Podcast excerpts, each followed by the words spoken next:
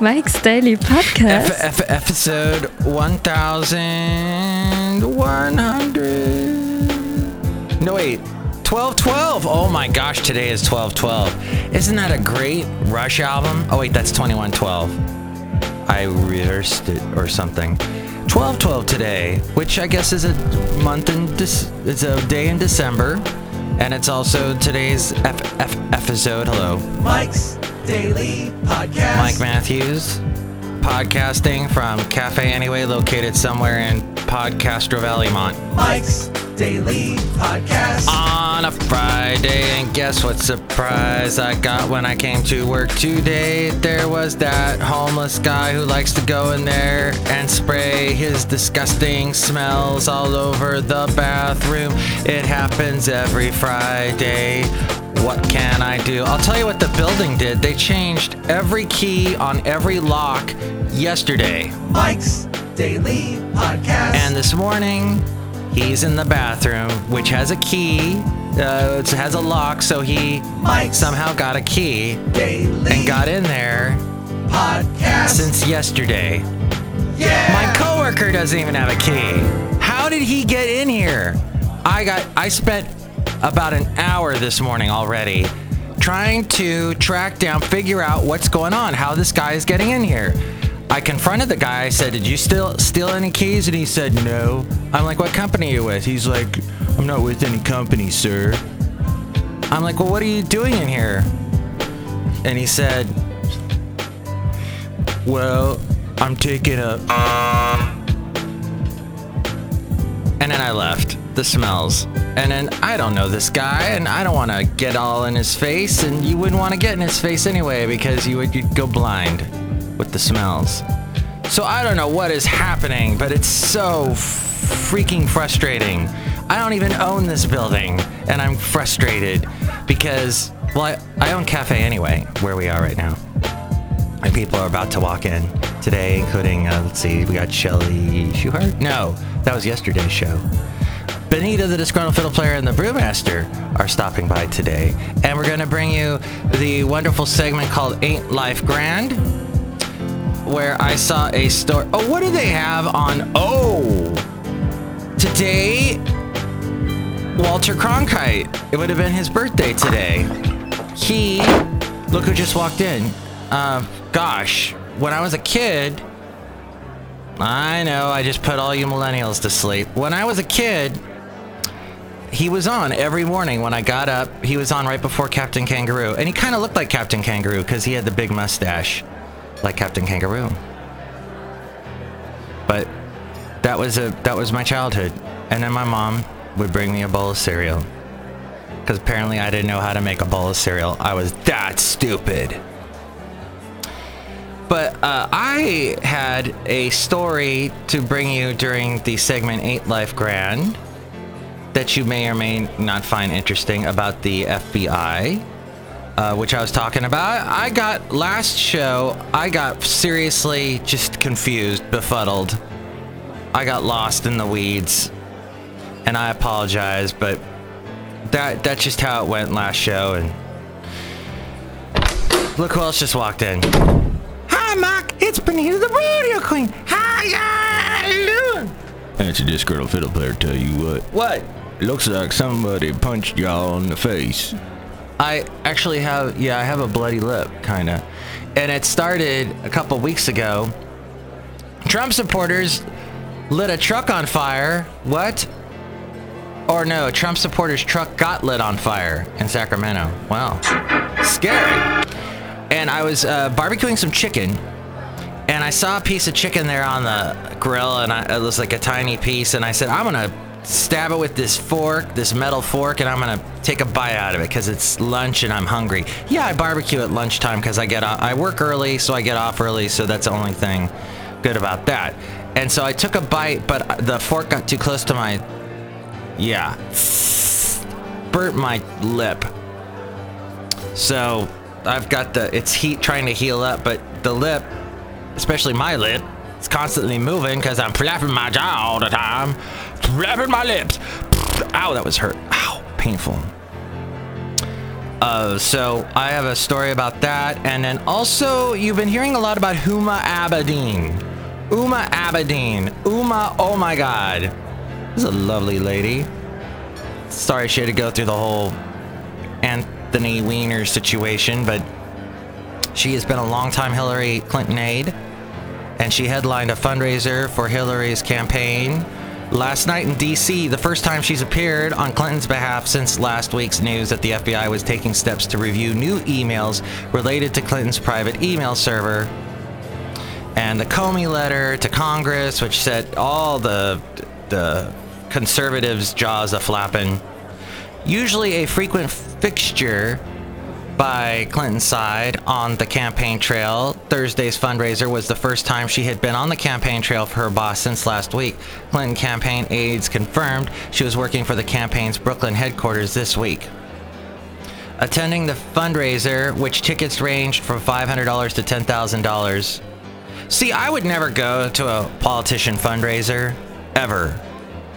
I, I don't care how great they, I just politics corrupt people, and I don't feel like throwing my money into that. And then what's the return? You're you're in their they're in your pocket because you gave them money? No. You'd have to give them a whole bunch of money. I just don't like the whole world of that. But there was Diane von Furstenberg there and other people. And here's today's podcast And a, picture. and a Vogue editor in chief. I don't know anything about Vogue, but I know about the podcast picture today. It's not Uma Abedin. It is of. Uh, oh, right. Uh, Alabama. That conservative bastion. They talk about Jesus all the time, and they got those cool twangy accents that I love. And I even adopted a twangy accent for a small time. It just seeps into your larynx when you're there. You get the the accent going on. Start saying y'all. Mark does a great job doing a twangy accent. Southern accent, y'all. You said y'all. I did. Good job. Bye, bye. I'm getting out. of here. Oh. Mark, tell you what, I think that Benita uh, and I agreed that you do great Southern accent, and that that's a picture of the Von Braun Center. Yeah, the Von Braun. Wernher von Braun had moved to the wonderful state of Alabama after World War II, worked on the Saturn rockets and other rockets in our rocket program. We had uh, captured him from the Nazis. And he loved Alabama because it looked, it reminded him of Germany. And you know what? That's true because I went to Germany while I lived in Alabama. I flew from Huntsville, Alabama to Germany. And by the time I got to Germany, when I got off the plane, I'm like, did we spend 12 hours and just fly around in a circle and land in Alabama? It looked exactly the same. And then I'd see a castle on a hill and go, oh, wait a minute, I'm in Germany. And people are talking the German.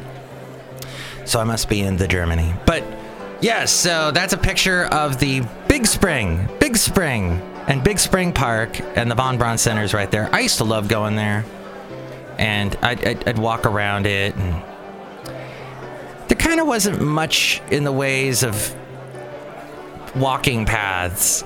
They, they were working on. They probably put a lot more in since I lived there, but when I came to the Bay Area, I was like, dang, there's walking paths and green belts and green paths, greenways everywhere you go.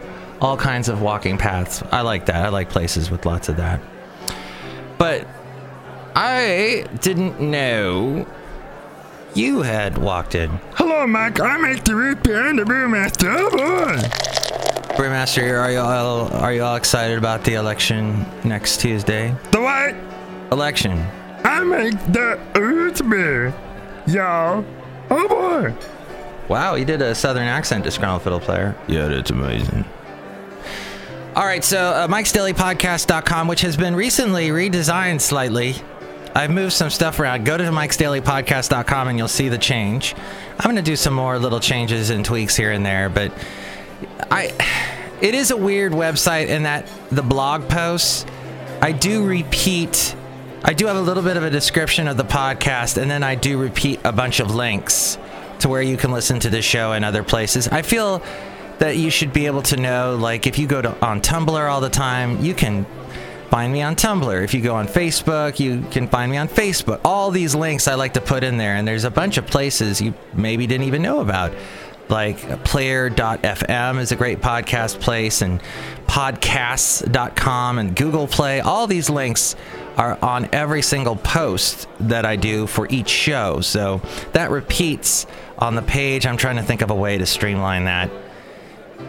But right now, this is the format I like. Maybe I'll come up with something interesting over the weekend. But you can see that at mikesdailypodcast.com if you'd like to help out the show. There's an Amazon link that's now on the right hand side of the page. Click on that when you're going to buy anything, or if you're looking at us through the phone, uh, go to the bottom of scroll down to the bottom and you'll find, or it's maybe like in the middle. You have to scroll down, is all I know, and you'll see the Amazon link. Click on that and buy whatever it is you're going to buy on Amazon, and that helps us out. There's also the PayPal if you'd like to help support the show that way. You'll get a special greeting from all the Cafe Anyway characters. And finally, all the past interviews. I'm going to do an interview on Sunday with a band called Autopilot. They're from Canada and they are coming to San Francisco soon. I will have the dates for their when they're going to be in San Francisco and you'll get to hear their music on that show sometime next week that I'll be playing back for you. It's all at mikesdailypodcast.com and of course all the podcast pictures. And now the segment Ain't Life Grand. Ain't Life grand. Grand. grand. I heard, you know, was kind of down. You, you can't help if you're wanting to vote Democrat this year, not get down with all the stuff about Hillary. But then you look at Trump and you're like, no, never. And and you know, uh, the whole Republican thing of saying that there's all this voter fraud going on, and there's just no there there, and they just want to. They they're just totally rigging this to be, oh, we're the most corrupted country, the corrupted election system, and ugh, it's it's just not there. And there's uh, there is purging of election rolls and people that think they're about to vote they find out oh i'm not on a voting i'm not on an election i can't vote for the election. I'm not on a list. So just be be you know i say get your ballot mailed to you. I started that quite a few years ago and that way i actually i have the ballot in my hand. I don't mail it in. I could but i just end up filling out the ballot at home and then going and dropping it off in the box. I take basil for a walk. We, we, we walked together to the voting place, and by now the voting people, the balloteers or whatever you call them, they are like, oh, look at the dog. So, and if Basil sees any of those Republican Trump appointed voter observers around, he's going to bark at them. Because he's a good dog. Well, secret recordings of a suspect talking about the Clinton Foundation fueled an internal battle between FBI agents who wanted to pursue the case and corruption prosecutors who viewed the statements as worthless hearsay. People familiar with the matter said agents using informants and recordings from unrelated corruption investigations thought they had found enough material to merit aggressively pursuing the investigation into the foundation that started in the summer of 2015. Yes, the Clinton Foundation has not been around that long. Only over a. y- What? Wait, no. They're talking about the investigation. Based on claims made in a book by a conservative author called Clinton Cash The Untold Story of How and Why Foreign Governments and Businesses Help Make Bill and Hillary Rich. Book titles have gotten so long, haven't they? The account of the case and resulting dispute comes from interviews with officials and at multiple agencies. Starting in February and continuing today, investigators from the FBI and public corruption prosecutors became increasingly frustrated with each other, as often happens within and between departments. At the center of the tension stood the U.S. Attorney for Brooklyn, Robert Capers, who some at the FBI, came to view as exacerbating the problems by telling each side what it wanted to hear. Uh, Mr. Capers declined to comment. This in a story on the Wall Street Journal. A guy named Christopher M. Matthews wrote. We're not related, I don't think. The roots of the dispute lie in a disagreement over the strength of the case, these people said, which broadly centered on whether Clinton Foundation contributors received favorable treatment from the State Department under Hillary. Senior officials. Oh, Sean Hannity apologized for using fake news stories? Oh. That's surprising. Uh, we were talking about apologies and saying, I'm sorry, yesterday and about how certain people running for president are not at all saying sorry. Senior officials in the Justice Department and the FBI didn't think much of the evidence, while investigators believed they had promising leads. Their bosses wouldn't let them pursue, they said. These details on the probe are emerging amid the continuing furor around FBI Director James Comey's disclosure to Congress that new emails had emerged that could be relevant to a separate, previously closed FBI investigation. Now, see, wait. Now, I don't know. It it hasn't. It wasn't officially closed. It's still ongoing. It it never closed. So that I don't know. Maybe that's left up to semantics. Now, Wednesday, uh, President Obama took the unusual step of criticizing the FBI when asked about Mr. Comey's disclosure of the emails, and amid the f- internal finger pointing on the Cl- and he sa- he basically said, "Look, this is something that it's it's an investigation and it should be going on behind the scenes, but now it's in plain view and that's wrong." Amid the internal finger pointing on the Clinton Foundation matter, some have blamed the FBI's number two official, Deputy Director Andrew McCabe, claiming he sought to stop agents from pursuing the case this summer. His defenders deny that and say it was the Justice Department that kept pushing back on the investigation.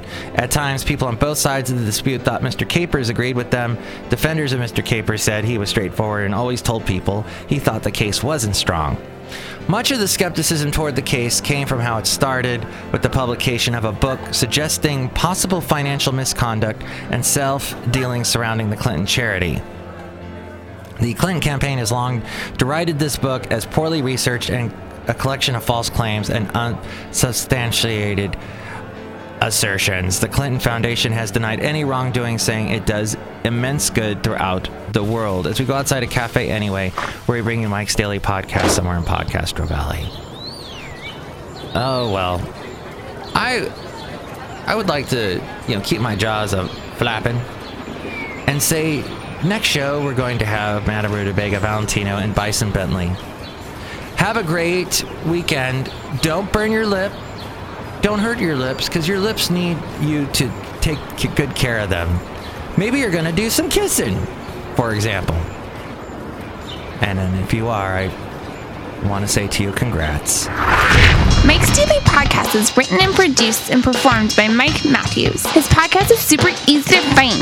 Download or listen to his show and read his blog at mikesdailypodcast.com. Email Mike now at mikesdailypodcast at gmail.com. See you tomorrow. Bye.